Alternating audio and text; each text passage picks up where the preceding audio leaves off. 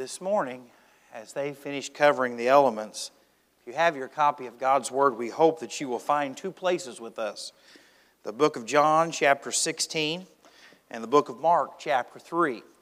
We're preaching through the book of Mark, verse by verse, line by line. But we came to one of the most challenging passages of Scripture in the New Testament blasphemy of the Holy Spirit.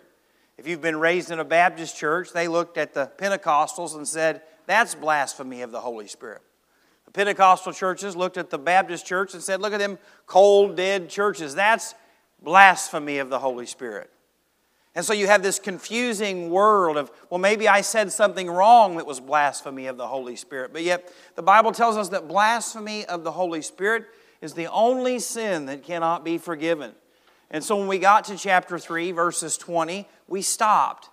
And we went to the book of John and we looked at what is the Holy Spirit's job?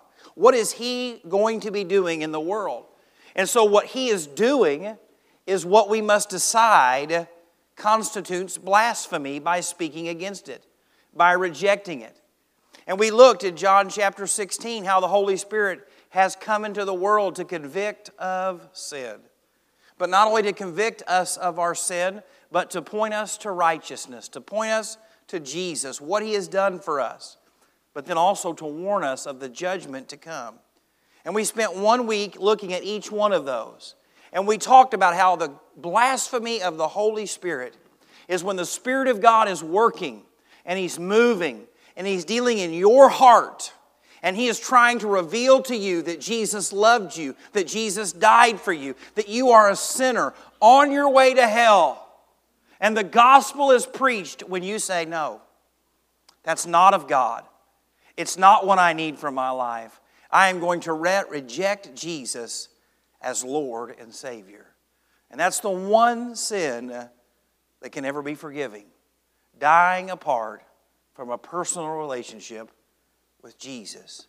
And so this morning, I want to read this passage of Scripture from John one more time because the last thing that the Holy Spirit is doing at work in the lives of redeeming people is He's the revealer of truth.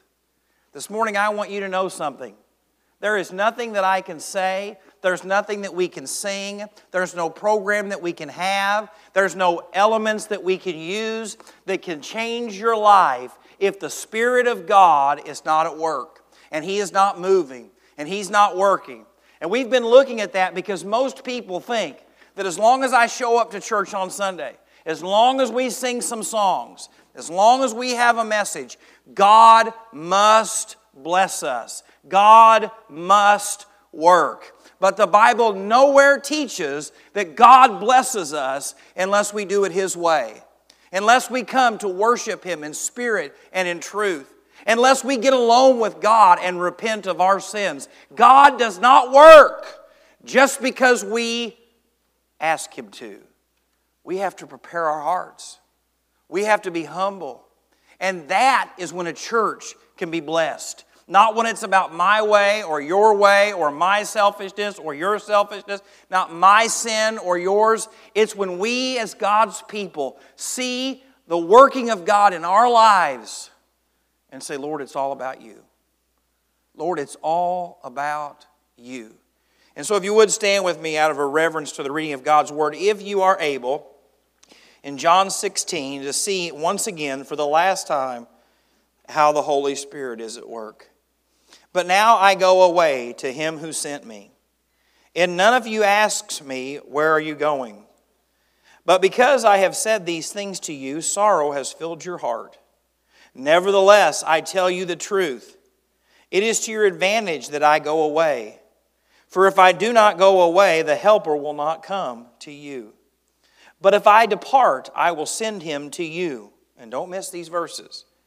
And when he has come, he will convict the world of sin and of righteousness and of judgment. Of sin, because they do not believe in me. Of righteousness, because I go to my Father and you see me no more. Of judgment, because the ruler of this world is judged. I still have many things to say to you, but you cannot bear them now.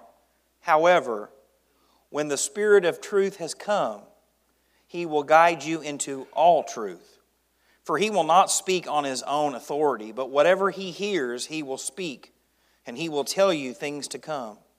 He will glorify me, for he will take of what is mine and declare it to you. All things that the Father has are mine. Therefore I said that he will take of mine and declare it to you. Pray with me. Father, this morning I come acknowledging that I am a sinner. Lord, that there is nothing good in me. There is nothing that I can offer this group of people except for you, Lord. I pray, Lord, that you would forgive me of any sin in my heart that would grieve or quench your spirit. Father, I pray this morning that for every hard heart today that you would begin to soften. Lord, for every lost person you would begin to draw. To every believer, Lord, you would soften us to repentance. And Lord, whatever needs to take place in this, in this building today, Lord, that you would do it and that you would get all of the glory. And we ask it in Jesus' name. Amen. And so when we look through Mark chapter 3, this is really important. Because when you think about a sin that cannot be forgiven, that means that you will be separated from God forever. There is no home in heaven, there is no forgiveness of sin. We will stand before a holy God and hear these words Depart from me, I never knew you. And so when we come to Mark chapter 3, there are some people that I want you to see because Jesus gives this warning to a group of people. And this morning, the, the message is still the same. You are here today to hear a warning from the Lord, to hear an encouragement from the Lord, to hear hope from the Lord. If you came to listen to someone speak, you would have been better off to turn on your television and listen to someone that can speak well. But this morning, what we're praying for is the Spirit of God takes the Word of God and does what only He can do. That's change hearts and change lives. For far too long, we've thought we could manipulate or encourage or do this on our own, but we can't. If God doesn't do it, it will not get done. And so when we look here in Mark chapter 3, I want you to see first that his family came to save him. His family came to save him. In verses 20 and 21, then the multitude came together again so that he could not so much as eat bread. But when his own people heard about this, they went out to lay hold of him. For they said, He is out of his mind. In verses 31 and 32, if you jump down there with me, then his brothers and his mother came, and standing outside, and sent to him, calling him. And a multitude was sitting around him, and they said to him, Look, your mother and your brothers are outside seeking you. If you remember what's been going on, Jesus has been healing. He's been working. He's been moving. People have been healed. They've been delivered from demons. The blind has received their sight. Jesus has showed up on the scene and said, You are worshiping the rules of the Sabbath and not the Lord of the Sabbath. I am the Lord of the Sabbath. I'm the one you need to worship. I'm the one you need to focus. Don't worry about all this other stuff. Worship me. And what happened was the multitudes of people had crowded him. They were following him, and his family's like, he's lost his mind. He, he's willing to give up everything for everyone else. Doesn't he know that he's making the Pharisees and the Sadducees mad? We just looked a few weeks ago about how they had devised in their hearts to destroy him. And so his family came thinking Jesus needed to be saved. They loved him, they cared about him. They were there for him. But I want to show you a second group of people here his enemies that came to destroy him. Look at verse 22. And the scribes who came down from Jerusalem said, He has Beelzebub, and by the ruler of demons he casts out demons. So he called them to himself and said in parables, How can Satan cast out Satan? If a kingdom is divided against itself, that kingdom cannot stand. And if a house is divided against itself, that house cannot stand.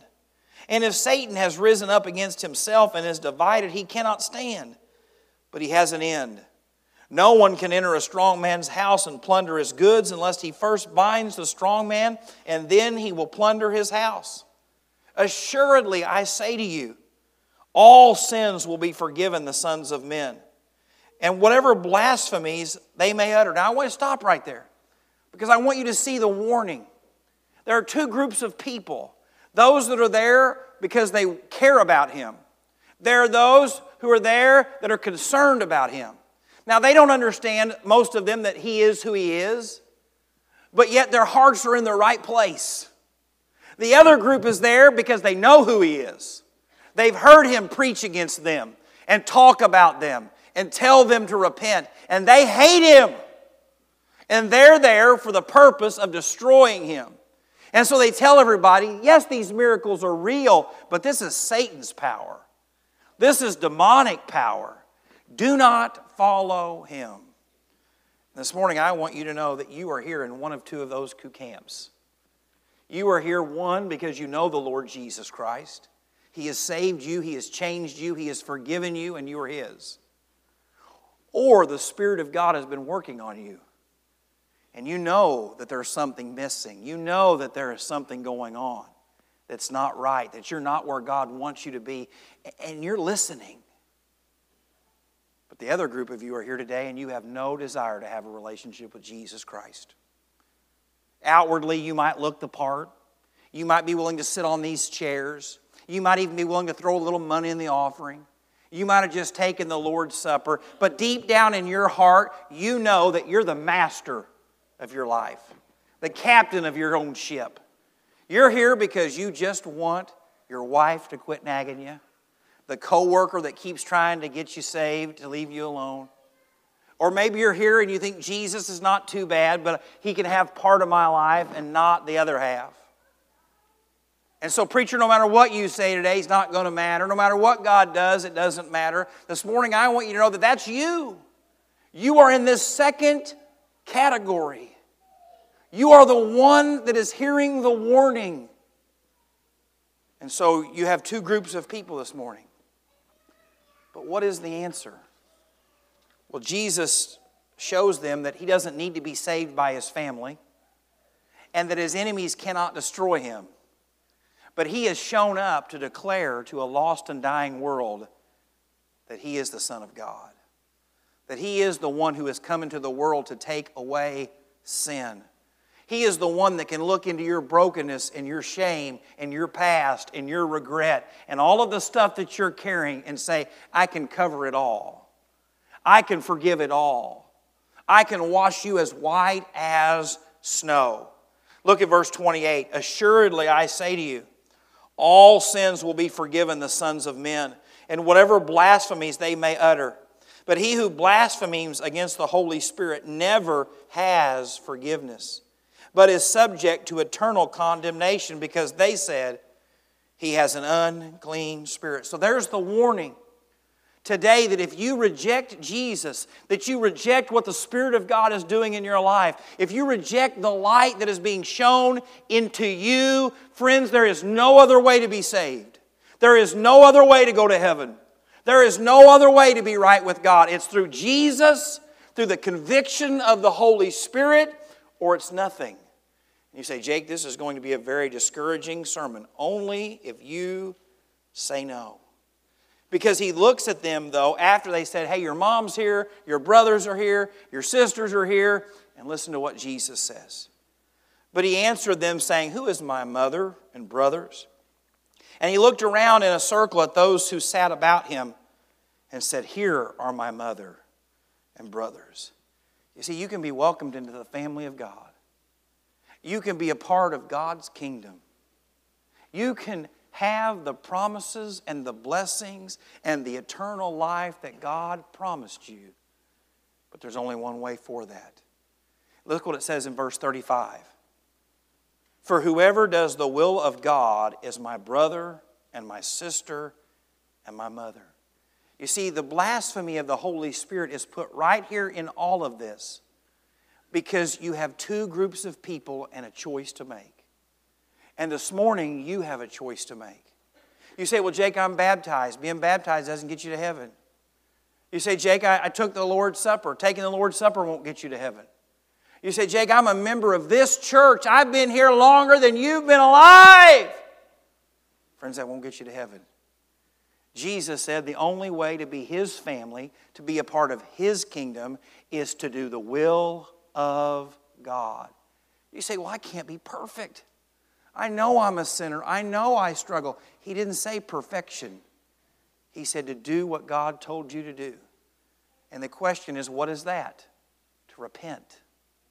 When the Spirit of God dealt with you, whether it's today or whether it was when you were a kid or whether it was last week, and conviction began to set into your life about your sin, that was the Holy Spirit when you begin to realize that Jesus did die for you, that He does love you, that He does want a relationship for you, that He would forgive you, that He conquered sin and death and the grave, you didn't realize that on your own. The Spirit of God is pointing you to Jesus. And then when you realize, should I choose yes or should I choose no? Should I accept the free gift or should I not? When that warning began to come to you that there is a devil's hell there's an eternity away from God. That was the Spirit of God. And He says, I want to reveal truth to you and truth to me so that, friends, God can save us. The Bible tells us that God takes no pleasure in the death of the wicked. And so today, as the Spirit of God works, you just have to respond. Whether it's yes, Lord, or no, you say, Jake, there is no evidence of this in the Bible anywhere else. Well, this is how I'm going to close today. You say, the sermon's almost done. You've not listened well, so you've got some more time to go, all right? But in Acts chapter 8, in Acts chapter 8, there was a preacher by the name of Philip. And there was a lost man. And the Spirit of God began to work and move.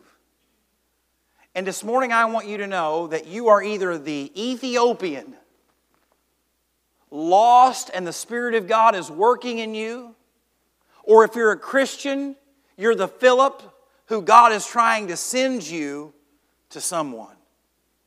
And so let's look what it says, starting in verse 26. Now the angel of the Lord spoke to Philip, saying, Arise and go toward the south along the road which goes down from Jerusalem to Gaza. This is the desert. You say, Well, Jake, I'm already a Christian. I'm not worried about the Holy Spirit and disobeying Him. If you are a child of God, God is wanting to send you to lost people. Whether it's where you work, whether it's where you go to school, whether it's the people you hang out with, God wants you who have been changed by Jesus to be like Philip and go to where people need hope where people need to hear about forgiveness, where people need to hear about eternal life, where people need to understand that even though they might be broken, even though they might have shame and guilt and regret, even though their marriage might be falling apart, even though their place of employment might be a mess, that God loves them, that God has a purpose for them. And so, look what he did in verse 27. And so he arose and went, and behold, a man of Ethiopia, a eunuch of great authority under Candace, the queen of the Ethiopians, who had charge of all of her treasury and had come to Jerusalem to worship. You see, God was preparing this man's heart. He wasn't worshiping Jesus yet, but yet he was worshiping according to the Old Testament. He had a knowledge of God, he had a willingness toward God. God had brought him to a special place. And you say, Well, Jake, if God had brought someone to me while I was driving down the road, I'd be saved too. Friends, God might have not have done that, but He brought you here this morning. And that is not an accident. It's not a chance. Whatever reason brought you here, a nagging spouse, a, a disgruntled this, the last opportunity, whatever brought you here today, the Spirit of God is trying to use. He's trying to work. And so look here. And was returning in verse 28. And sitting in the chariot, he was reading Isaiah the prophet. Then the Spirit, the Spirit of God at work, said to Philip, Go near and overtake his chariot. So Philip ran to him and heard him reading the prophet Isaiah and said, Do you understand what you are reading? And he said, How can I unless someone guides me? That word for guide is the same word that is used where we read in the book of John that said the Holy Spirit will guide you. You see, friends, the Spirit of God uses the Word of God and us explaining the Word of God to change people's lives. Why is it so important for you as a Christian to know God's Word? So that when someone is reading the Word of God or has a question of the Word of God, you can point them to Jesus. That you can explain to them that God loves you, that He has a purpose for you. Because what is this man reading? He's reading this. And Philip asked to come up and sit with him. The place in the scripture which he read was this He was led as a sheep to the slaughter, and as a lamb before its shearers is silent. So he opened not his mouth. In his humiliation, his justice was taken away, and who will declare his generation? It was talking about the fact that Jesus was going to die, the fact that Jesus was going to be the sacrifice, the fact that Jesus was going to take our punishment and shame on Calvary's cross. And he says, This is what you're reading. And this morning, the message is still the same Jesus loves you, He died for you, He arose, and He has taken your sin and shame and guilt if you'll let Him. It goes on and says, in verse 34 So the eunuch answered Philip and said, I ask you, of whom does the prophet say this? of himself or some other man. Then Philip opened his mouth and, beginning at the scripture, preached Jesus to him. He preached Jesus to him. Friends, that's why we go verse by verse, word by word. Why? Because the Spirit of God uses the Word of God. You don't need self help. You don't need five easy steps. What you need is the Word of God and the Spirit of God, and it will make you the husband God wants you to be, the wife God wants you to be, the manager of money God wants you to be, the friend God wants you to be, the employee. However, God is trying to use you, what you need is yielding to the Spirit and submission to God's Word. Those two things will change everything in your life. And so it goes on and says, Now as they went down the road, they came to some water, and the eunuch said, See, here is water. What hinders me from being baptized? Then Philip said, If, don't miss that, if you believe with all your heart, you may. And he said, I believe that Jesus Christ is the Son of God. He didn't say, There's water, let me be baptized to be saved. He says, If you believe, and you have been saved, born again by this message of hope through Jesus Christ, let's find you a place to be baptized. He didn't say, Let's find you a puddle. He didn't say, Let's you find you a bucket. He said, Let's find a body of water that's big enough for me and you to get in. And let's do this. And what you have seen this morning is this very same thing. You have seen a young lady baptized this morning. You say, Jake, why did we see a video of some being, someone being baptized? Because that was Sunday night. You say, well, what about the first service? They get to watch these videos every time. Because why? We want to be a church that celebrates God changing people's lives. And if we're not, there's no point for us to exist. If lives being changed, people being willing to stand before you and say, I was a sinner, but now I'm saved. I was dead, but now I'm alive. I was lost, but now I am found. I was hopeless, but now I have hope. Jesus has changed me. If that cannot cause us to celebrate, to rejoice, to have excitement, look up here. What you're worshiping is something other than Jesus.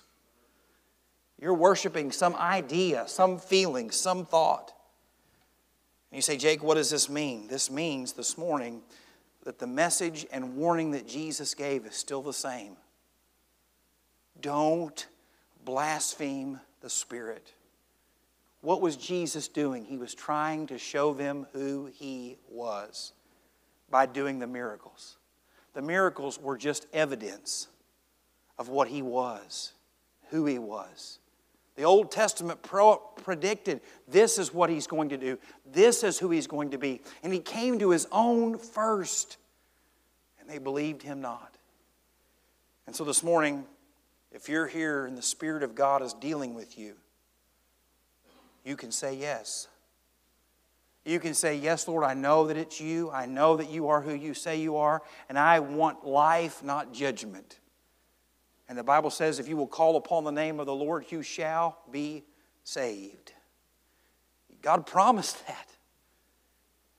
But the Bible also says that if you say no, I am not going to be saved. I'm not going to believe that this is a God thing, that God's at work. The Bible says your heart will begin to harden.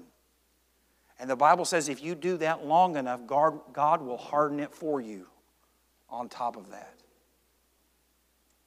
So I've started saying this because what I used to say was wrong. I used to say you could come to church and be changed, or you can leave the same way that you came, but that's not right. You can either leave changed or you will leave worse than you came. Because when you begin to say no to the Spirit of God, it says your heart will begin to harden and harden and harden and harden. I'm thankful that God keeps working, keeps moving, keeps dealing with us. But, friends, I can promise you that if you will say no to Him long enough and long enough and long enough and long enough, that heart of yours will become like stone. That's how some of you sit through church every Sunday. Doesn't matter what's said, don't matter what scripture's read, you are as cold and as dead and have no response. You say, Jake, I, I don't agree with that. Well, you're wrong. It doesn't matter. You say, Well, I know I'm saved, I just have got no joy. Well, you might be saved, but what you've got in your life is something that shouldn't be there. And you're saying no and no and no, and that has robbed you of the joy that God wants you to have, the peace that God wants you to have. And so, my challenge to you today is to listen to the Spirit as He works, whether it's a specific sin in your life today as a Christian, whether it's you know God wants you to be more vocal about your faith, like Philip you're like, Jake, but I just hate the people I work with, and I, I'm so tired of them, and they, they don't like it when I talk about Jesus, or they don't like it when I share my testimony, or what if I drive them farther away? Look up here. You neither draw people closer to Jesus nor push them away. That's their heart. All you can do is talk about how good God has been to you. And you can live in such a way that shows that God has changed you. Outside of that, friends, it's all up to God. It's all up to Him. But how we'll close today is this you have a choice to make to choose life, forgiveness, hope, and love, or to be like the Pharisees and say, God doesn't want me. I don't want Him. I don't care what light the Spirit shows me. I want no part of it. And friends, if you die with that in your heart, you've committed blasphemy of the Holy Spirit. And you'll spend an eternity away from a God who loves you in a place that wasn't created for you. But yet, all sin must be punished. Father, we thank you so much for your word. Not my words, but yours. And Lord, today you know the hearts of every person in this place. And Lord, you know that we can lie to you, we can hide our sins, we can grandstand who we are. But Lord, your Spirit knows. And so, Lord, in this place today, I pray first and foremost for the lost, for those that are here that don't know you, whether they're in this building or in the children's facility, Lord, that your Spirit is dealing with them. Lord, what a great morning it will be to see people saved. Father, I pray that your Spirit is working and moving, and God, that you would give them the heart to respond to come to know you. Father, I pray for the child of God in this place today that's, that's rebelling, that's running from you, that is living in hypocrisy, Lord, that you would deal with each and every one of us, that we would realize that we are robbing ourselves of your blessing. And third and finally, Lord, I pray for the Christian who needs to take that step of faith and do more, to be more faithful, to be used like a Philip when wherever you send them. And Lord, whatever happens today, we know that you're the only one that can do anything. And we give you all the praise and the honor. And we ask it in Jesus' name. Amen.